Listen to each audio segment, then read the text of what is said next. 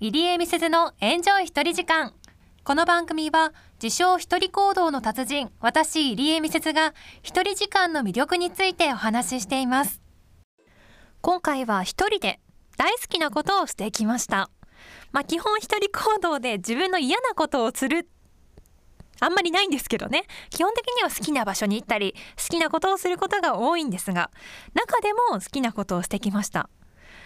それは一人アフタヌーンティーです。アフタヌーンティーと聞いてピンとくる方もいればうーんなんだろうっていう方もいるかもしれません。もともとイギリス発祥の文化で紅茶と軽食お菓子などを取るというね習慣なんですよ。もともとイギリスの上流階級の文化として知られているのでそういうちょっとハードルが高い印象もあるかもしれませんが実際にはもう今はイギリスでも上流階級から労働者の階級まで幅広く普及している習慣です。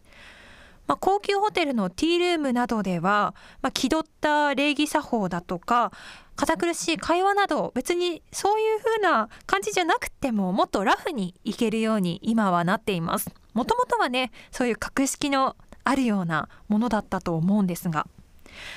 私自身も大学生の頃から行き始めました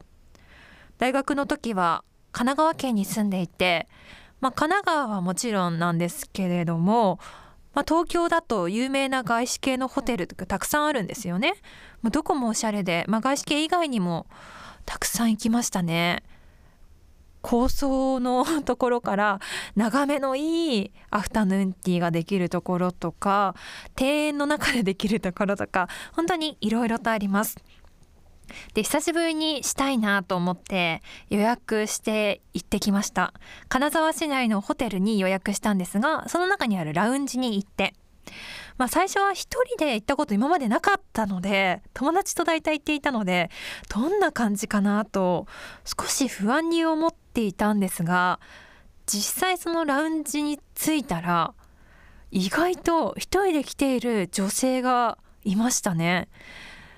ああ結構いるんだなと思って、まあ、コロナの影響で複数人でそういった飲食する場所に行くっていう人も、まあ、今の状況だとね減っているかなとは思うので、まあ、そういう影響もあるのかもしれません。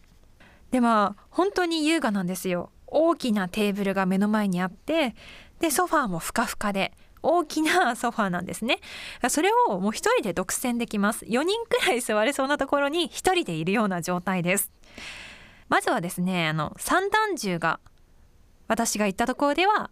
運ばれてくるスタイルでした。その中にそれぞれ綺麗な配置で小さめのケーキやムースでいちごのムースとかチョコとかフルーツとか他の。あとはラスクですとかわらび餅。あとはお食事用の段もあってホットサンド。あとはフレンチトーストなどもついてきました。まだまだいろいろとあるんですがもちろん紅茶は注文式で飲み放題です。本当に満喫できました。このそれぞれのあのスイーツなどについても少しお話ししたいのでまた来週ももしかしたらこの一人アフタヌーンティーにするかもしれません。よろしくお願いします。